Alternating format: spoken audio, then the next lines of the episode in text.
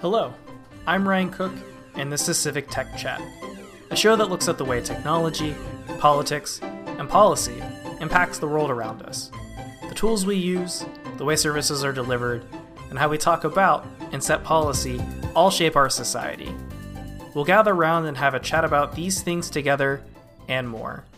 Before we get started, I do want to let you all know that we've started a Discord for the podcast. There will be a link with an invite down in the episode description. Do feel free to go check that out. It's a small community right now, but hoping to grow it. It's a great way to reach out to me and let me know things that you might want us to cover, or to just hang out and talk about civic tech. Anyway, let's go ahead and start the show.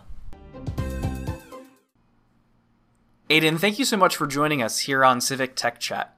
Could you introduce yourself and tell us a bit about what you do? Sure. Thanks so much for having me. I am a freelance technologist. Um, been starting doing that this year, working with uh, nonprofit and government customers. Uh, so, past seven years before that, uh, working as a federal employee at a couple digital service teams. So, first 18F, uh, and then a small team in the Census Bureau called XD, and then back to TTS, uh, which is also in the General Services Administration. So that's been like my tech life for for the past while. And outside of that, I teach people to code and also I'm a modern dancer. I was going to go to the next question, but with the end there, I kind of have to ask, what, what, what do you mean by modern dancer? Yeah, so I have been dancing longer than I've been doing tech work, um, and went to college for both, and pursued both in parallel since, and been able to, yeah, keep it going as like a, you know, thing I do outside of my day jobs, and work with a few dance companies and perform pretty regularly. And yeah, we, you know, it's, it's a nice balance to like kind of have the very cognitive work and then the, you know, very physical work uh, to balance it out. Oh, that that, that is uh, that is very cool. I think it's a it's a good thing to be able to have those kind of things to balance out like that. Totally. And Aiden, what would you say is your personal why? That thing that drives you to get out of bed each morning and do all those things. Yeah, I mean, I have those, you know, kind of three areas um, that I do professionally. So, you know, I think we're just be mostly talking about the tech one today. Uh, so within that, I really enjoy like making things work better. Um, that comes up as like tools and process and uh, automation and documentation, uh, things that you know end up being pain points for people. Finding ways to like can reduce that friction and all that. Um, so the civic tech interest broadly came from you know, backgrounds and interests in engineering and teaching, and also uh, open source and like transparency more broadly. Um, so that brought me from you know, the tech companies into into civic tech back in like 2014. And yeah, the the the work in government is been a thing that I've liked way more than I thought I would. Uh, starting out, the you know, kind of no one, no one's there to just like get rich or or that kind of thing. Like people are there because they want to be, and um, yeah, there's you know just so much room for improvement.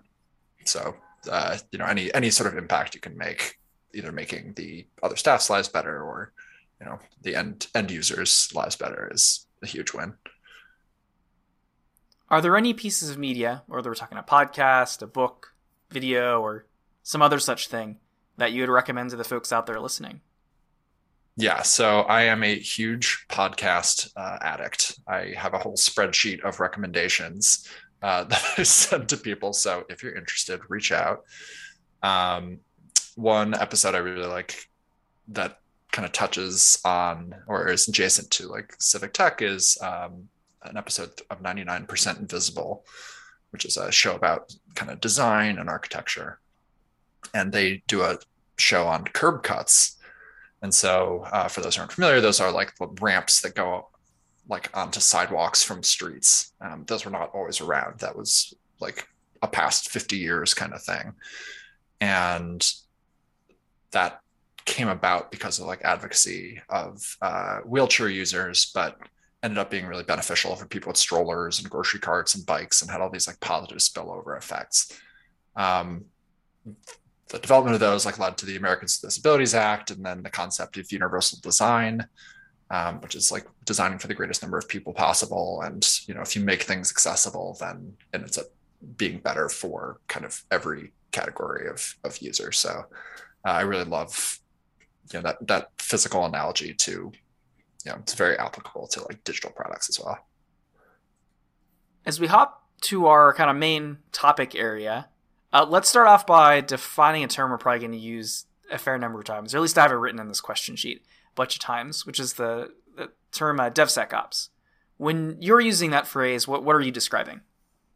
Yeah, so it's really common in you know probably the enterprise IT world, uh, certainly in the government tech world.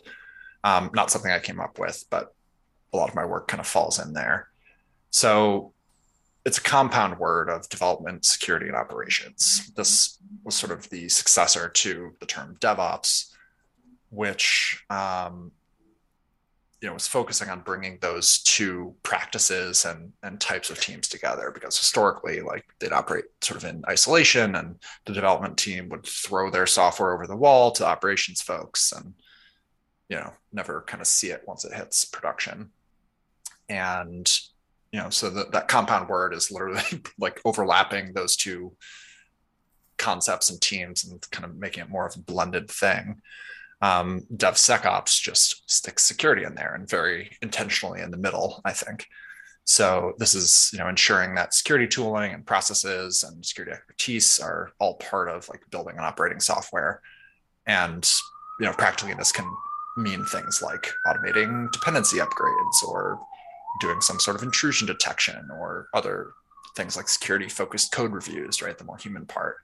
So, you know, anything that kind of yeah, glues those people with those different sets of experience together and, you know, tries to break down like the silos. Folks looking at the title of this episode also probably noticed the mention of the, the phrase human centered. Often we discuss that when we're talking about things like inclusion of UX research techniques and processes for software to help ensure the stuff getting built is actually useful to the human beings that ultimately like want to use the thing. How does that fit in with this DevSecOps space? Yeah. So focusing on the end user, which is you know often the public for government services, um, that focus is great, and you know I, I very much applaud that. Where I see a big gap is when you're talking about internal systems and internal policies and this kind of thing uh, it often does not get the same kind of care and attention uh, that the external stuff does. And the external stuff doesn't even necessarily get as much attention as it should uh, get. So, you know, there's questions that you can ask to, you know, kind of start thinking this way, which is like, what's frustrating for the staff or, you know, whoever your support or your teammates, right? Whoever you're thinking about. Um, and then, you know, there's also things like what keeps them up at night, right? So you can have security experts uh, come in and do, you know, penetration tests and things like that. But your your team is also probably have like a decent sense of like where gaps are, and so you can ask them. So, you know, with these kinds of questions, and then you know, so subsequent planning and, and fixing of them, like you can address those frictions and fears and uh, through that improve productivity and morale and retention. So it's it's all actually has like positive effects beyond just like addressing the issue.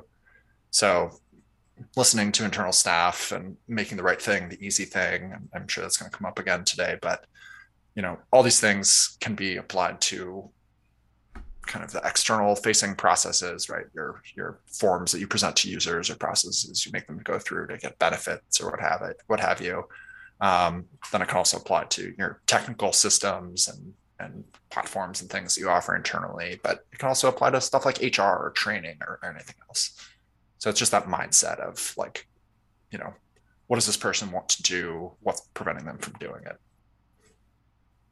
Okay, I think what I'm hearing from you there is effectively that like you know UX techniques, like research techniques, don't just have to apply to things you're you're building right? Like I think early in your answer you mentioned the idea of like, well, policy sometimes can like get in the way of, of folks. And so it's kind of I guess what you would suggest is when you're coming up with, say, an organizational policy, the first step might be to start by asking those questions, like conducting those interviews with folks it would affect. Am, am I kind of hearing that correctly?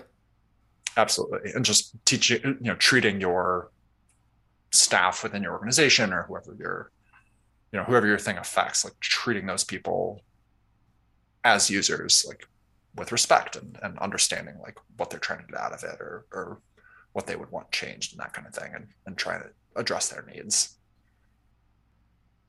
In a talk, you go into some detail about ways you can utilize processes and tools to run projects.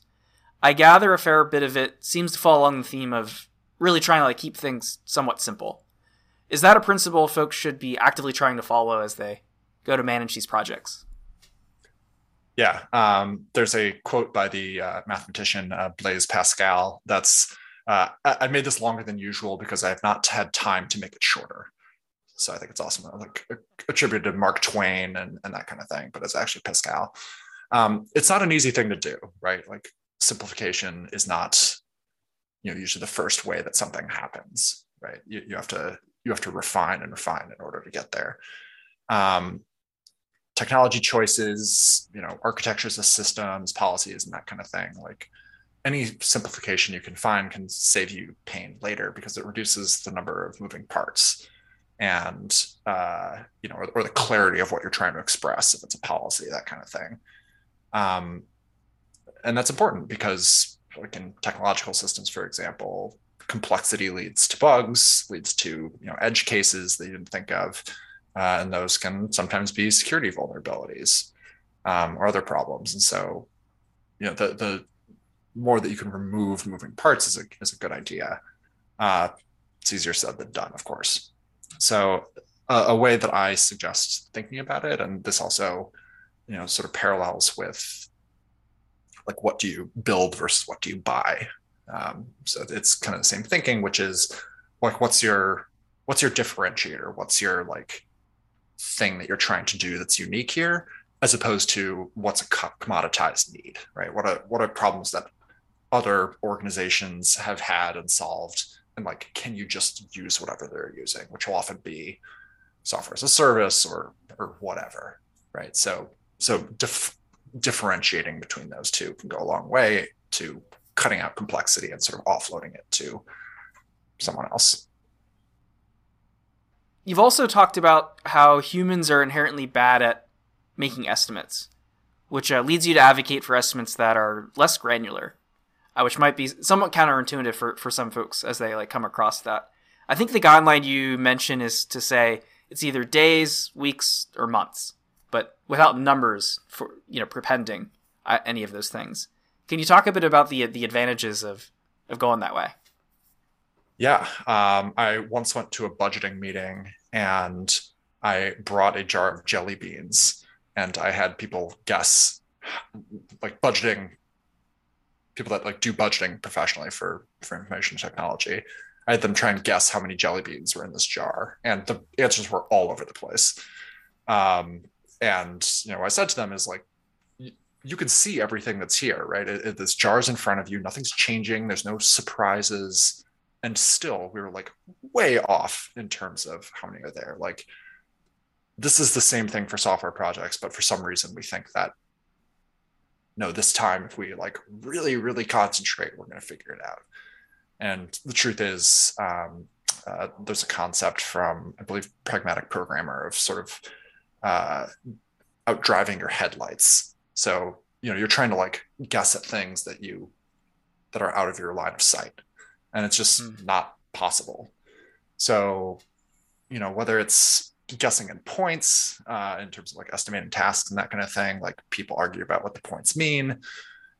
If you are in teams that do exact estimates, like you know this number of days or this number of months, like this particular day will be done, those are going to be wrong, and that leads to tension. So days, weeks, or months, no numbers, strikes a balance of being specific enough uh, to give a, like a rough order of magnitude, and everyone kind of knows what you're talking about, but then also is vague enough to give reasonable amount of wiggle room as you know things come up. So sometimes there's hard deadlines and there's nothing you can do, and then in that case, it's a matter of being ruthless about the priorities and you know determining what constitutes your minimal minimum viable product, and then you know what are nice to haves.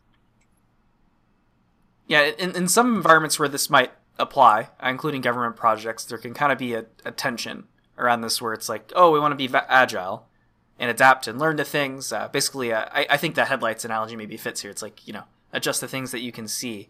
But then also, as we were talking about estimates, they also want these like long term projections, those more exact estimates that I think you're pointing to as being uh, usually folly to, to, to, try to do. Um, how should someone go about trying to balance these kind of competing concerns when you're working with a partner? I think it's important to keep empathy, uh, you know, to, to remain empathetic, right? If there's a reason that your boss is asking for a lost long-term estimate, like, or, you know, if they are asking for that, like there's probably a reason. Um, so what is that reason? Like, can you investigate that and actually figure out why? So as an example, like this came up um, in that bu- in that budgeting team that funds IT projects, and they were asking for you know projects to estimate multiple years out. Well, they weren't just doing that because it turns out that uh, the Office of Management Budget wanted financial projections five years out for the overall fund, and so to get projections for the overall fund, they have to give projections for all the things that they're funding. So it is entirely like reasonable that they are requiring that of projects because of things being imposed on them. But you then, you know, once you once you sort of understand root causes, uh, you can then find other ways to address, right? Is there a way to like meet that need and yet like structure things in a way that, you know, leads to good results? So for example, instead of, you know, everyone guessing what their what their project costs are going to be five years out, could we flip it on its head and say, hey, we're going to give this project $1 million for three years and like do whatever you can for $1 million, right? You, mm. uh, this is like the agile principle of like, you know, fixed cost, flexible scope or fixed resources, flexible scope, that kind of thing. So, you know, if you get two major features done this year versus three major features done, like, you know, that just depends on things that come up that you couldn't have anticipated.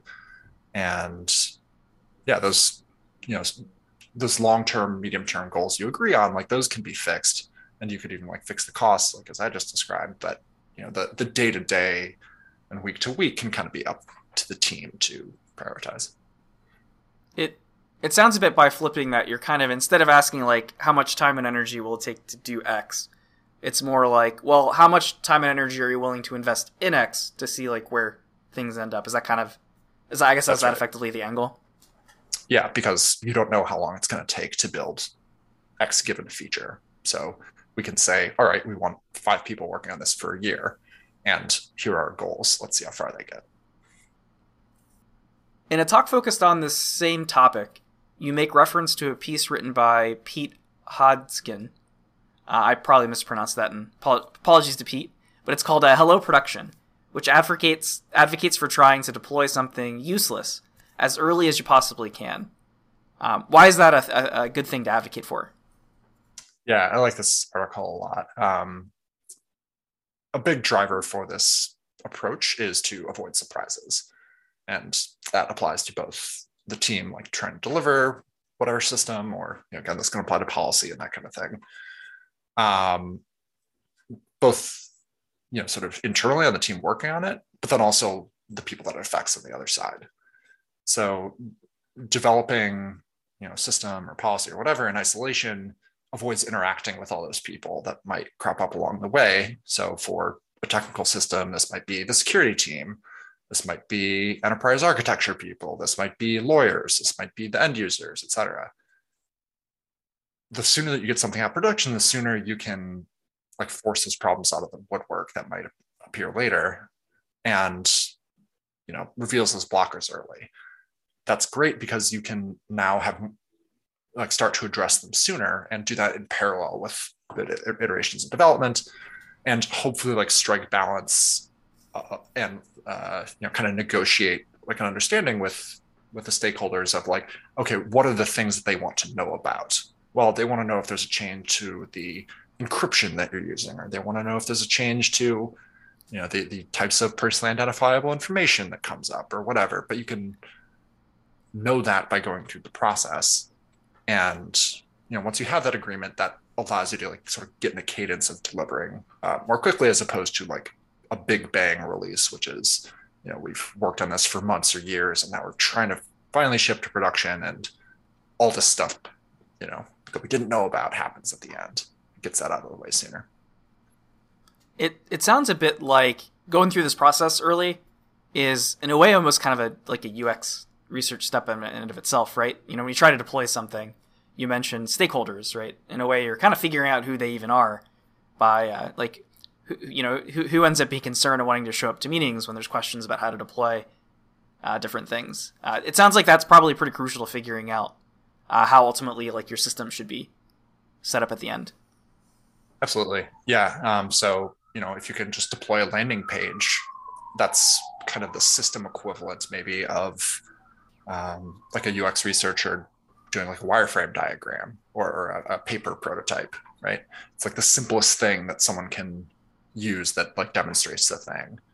This is the the equivalent for a sort of functional system of like, can we get like if we're building a web app, like can we get it up at a URL? Like what does that take?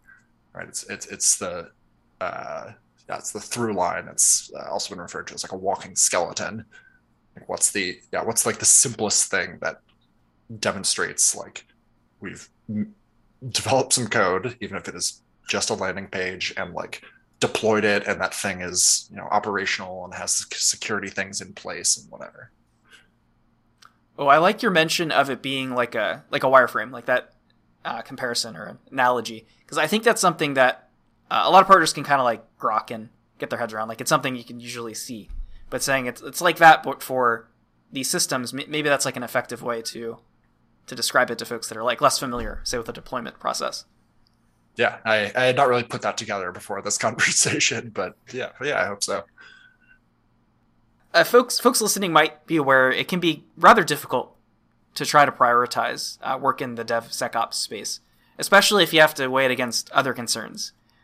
Whether you're talking about like you know energy being put into like different features and things, or like basically different competing things that are going on on a project.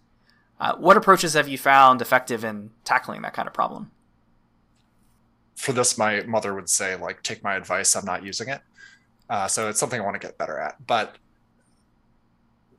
th- an approach that uh, I've used and I've seen others use that seems to be really effective is uh, kind of playing amateur psychologist and figuring out what all those stakeholders' motivations are. Because then you can speak to those motivations or, you know, use that to influence you know, your your decision making and avoid surprises and also uh, you know get people on your side so that might happen through you know finding their what their hopes are what their frustrations are what their fears are right and this could be bosses CIOs like you know legislative uh, people you know who, whoever might like impact the direction of the project so if you can't address those things right uh, then you're probably not going to have an issue getting prioritized because they want you to succeed and they, you know, this is good for them too.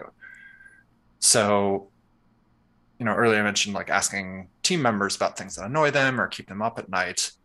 The the way I did this with a couple clients is this exercise where we list out their uh, hopes and frustration and fears, and I'd sort of get that through like doing one-on-one uh, interviews, but you could do it in a group uh, as well.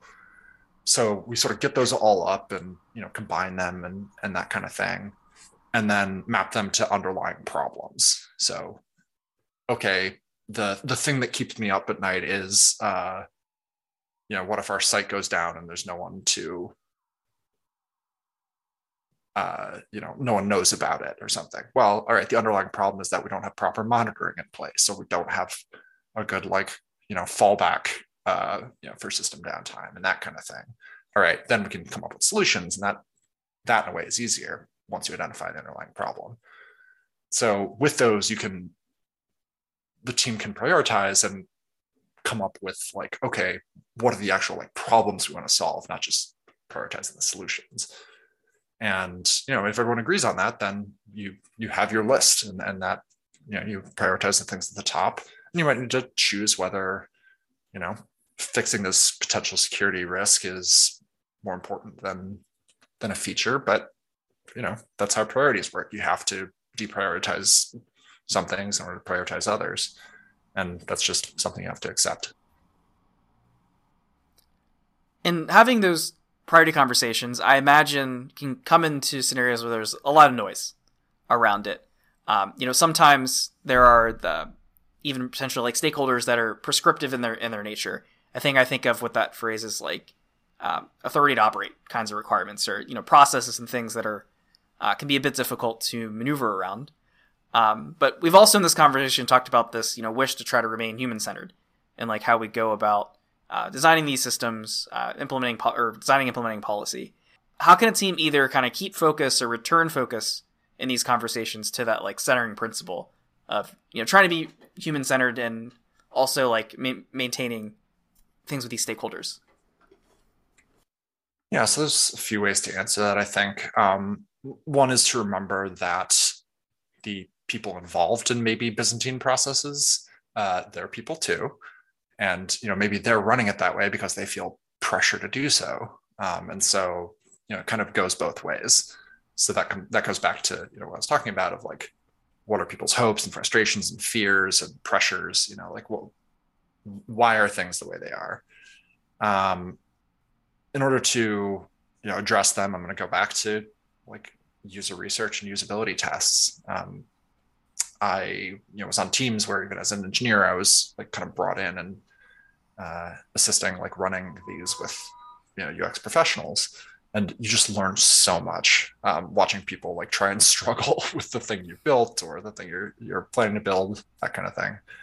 Um, yeah, th- those practices uh, are thankfully becoming a lot more common um, in government, and I'm, I'm, sure beyond government with you know external facing offerings, so you know sort of public facing products. But the same can be applied to internal systems and policies and processes. Um, you know, this can be either like user research, which is often like done kind of beforehand, uh, the usability testing, which is you know as you're building the thing, and uh, retrospectives. I think are really helpful even just within the team to kind of get people to air their pains and and frustrations and that kind of thing and kind of help everyone work better together because you're not going to get anything done if if people are fighting. So you know all those things can help you reflect on like what your medium and long term goals should be like what are the user stories we're trying to address right? What are like the top line like problems and everything else like folds in under those. Um, and then you know looking at okay our our tasks that we see on our project board or whatever like are those actually moving us towards those goals? If not maybe we shouldn't do them. Um, so last thing i'll say about it is uh, you know in terms of treating everyone as a human like hammering on people to like you know this has to be like directly related to this user otherwise like it's complete waste of time. That's not that's not a good way to approach things either. So there's actually a balance and I, I, think it's healthy to give staff like time to work on things they want to work on just something they're excited about even if it doesn't like meet the you know threshold of like is this moving us closer to our like handful of top line goals? So this can be hackathons or 20% time bug smash days like however you want to do it. Giving them time to learn something new experiment you know fix an annoyance that kind of thing. It can be a nice just relief that last bit you mentioned there, I uh, I think something I'm hearing there is effectively like you can kind of almost go too far on the like the spectrum to a point where like you're too rigorous in the other direction, which sounds like maybe it creates some of the same sorts of stresses that the other end of the spectrum might have created uh, through that rigor. Is that is that is that so? I think that's right. Um, it's important to remember that like people are only going to do their best work if they're happy and a, way that like a lot of people are going to kind of you know let off steam or you know, maybe get to work with someone they don't normally get to work with or you know scratch an itch like that kind of thing. Is, is to like give them a little bit of room to explore or to you know have some self-determination. So uh, that's another way of thinking about it is okay instead of like the stakeholders are dictating everything to us and we just have to do the the things that have been prioritized i actually get some agency and i get to pick something i want to work on. Um, and that that could just go a long way to to building up people's you know kind of trust in each other and like excitement about what they're doing and that kind of thing. In some of your work you you talk about this idea of trying to create a golden path that is kind of preferred for folks to use but not something that's you know maybe explicitly required. Uh, you describe an idea that uh, probably seems familiar to folks who enjoyed their uh, game theory classes. I know when I was reading this part of your work, I was having flashbacks to grad school about like the little the little charts and trying to figure out you know uh, best perceived payout. But ultimately, like the idea is you, you want to make the desired behavior easier and more rewarding than the alternative thing that maybe you don't want them to do as much. Uh, what advice would you give folks that are trying to emulate the, this model that you're just you've described? Yeah, maybe I need to take a game theory class. Uh, I've not done that, but um, the way I think about it is that you know people are going to there's a gravity to whatever someone's trying to get done, and they're going to find a whatever they need to do that. Um, you as maybe a person offering a centralized platform, right, is, is sort of the classic example, like running like the enterprise level tools. You want it to be the thing you're offering, but that's not always going to be the case. People, you know, go off and use uh, like shadow IT, right, which means kind of the things that aren't approved and uh, you know aren't desirable to the people running the centralized things. So, if you want to make your product desirable, I'd say that's half the battle. Actually, like just getting people past the well, we said you are supposed to use it, so you have to use it. The end. If, if you can get past that to you know okay how do we actually make this like easy if not actually a pleasure to use? Just that mindset goes a huge a huge amount of the way. But um you know so the, the remaining bit of actually getting it there is i think treating it like a product and a product that like needs to win customers rather than having a sort of captive audience. So there's a great uh, blog post by Sean Boots uh, called uh, "If You Want Enterprise Services to Be Good, Make Them Optional," and you know it, it, it's it's a really nice way of thinking about it. Of you know what what would it take to make this something that the target audience would would choose over alternatives versus you know being forced because forcing someone to use something is a losing battle. So you know you can you can look at look at the alternatives, look what else people are doing, and and figure out like, okay, if there are people that are choosing not to use it or being resistant, like why are they choosing to resist it? Um, can we can we go beyond just our ability to kind of lay down a rule of you know this is our enterprise policy and and, and entice them? So like someone might not be using it because they're not aware of it they might have experience in whatever tool they're using right now and they would have to you know do a bunch of learning in order to move over. There could be actual transition costs of you know okay we have to migrate all this data and you know that's a pain. Um, and they could also you know have tried what you're using and not liked it. And so you know, can you address those issues? Um, to do all these things it really really helps to have your internal systems leverage people with like product and design and content experience, right? Like make the documentation good, make the make it visually appealing, right? As opposed to kind of the you know crappy internal software that we've all seen.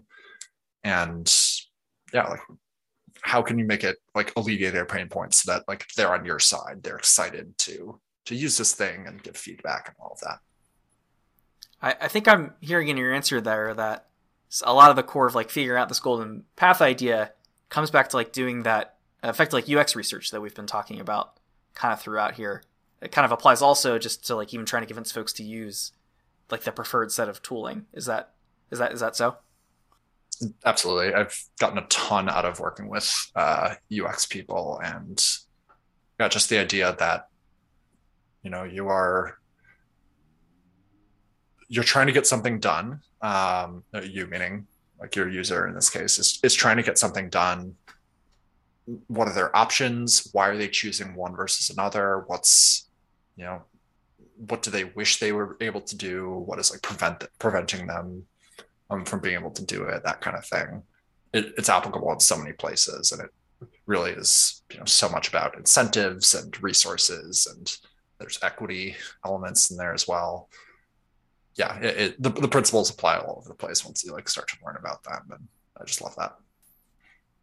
If uh, if an organization's kind of found itself maybe um, a bit into where shadow like the shadow IT, like as the phrase you used, is kind of already happening. You know, folks are already kind of finding ways to to do the task that maybe aren't preferred by the organization or that they see as maybe inherently more risky. Um, are there are there ways that folks should be, attempt to kind of try to act to pull that back? Does it is it basically the same like you just go back and start doing that research at that time, or are there other things you might suggest folks do if it's like a little further along? I think understanding what what people are using for what, right? So can you sort of bucket the tools that people are using? And like ask yourselves as the, you know, maybe enterprise IT people, like, do we actually care? Like, uh, like how big of a deal is it that this team is using, you know, project management tool X and this team is using project man- management tool Y? Do we actually care? Well, okay, maybe that doesn't matter so much, but like we do want to make sure people are using like a, a, safe email system. And so like let's make sure that everyone's using the right email system. And maybe instead of focusing on the tools, like, you know, okay, why do we want everyone on a on the same tool? Well, we need to ensure that like data is being like shared and protected uh, safely. Okay, can we kind of teach people just enough about that and that could be applicable to any of the tools and would that go like most of the way maybe you know can we if we if we you know have a principle of like we don't put sensitive information in our project management tool then does it matter what project management tool they're using because you know if it gets hacked or something like it's not the end of the world so uh, uh there, there's yeah I, I think it's useful for the centralized folks to sort of question like well, what do we actually care about, and and can we prioritize? Um, because trying to like set up walls around like what people can't do is is going to make people upset with you, and so let's prioritize what's going to make the biggest impact in terms of you know cost savings or or security or that kind of thing focus on those and you know maybe decide where we're okay with people doing things that are outside of you know kind of the centralized offerings and uh, just make sure that they understand the principles of like what is it that we're concerned about and can they incorporate that into their day to day aiden thank you so much for joining us here on Civic Tech Chat.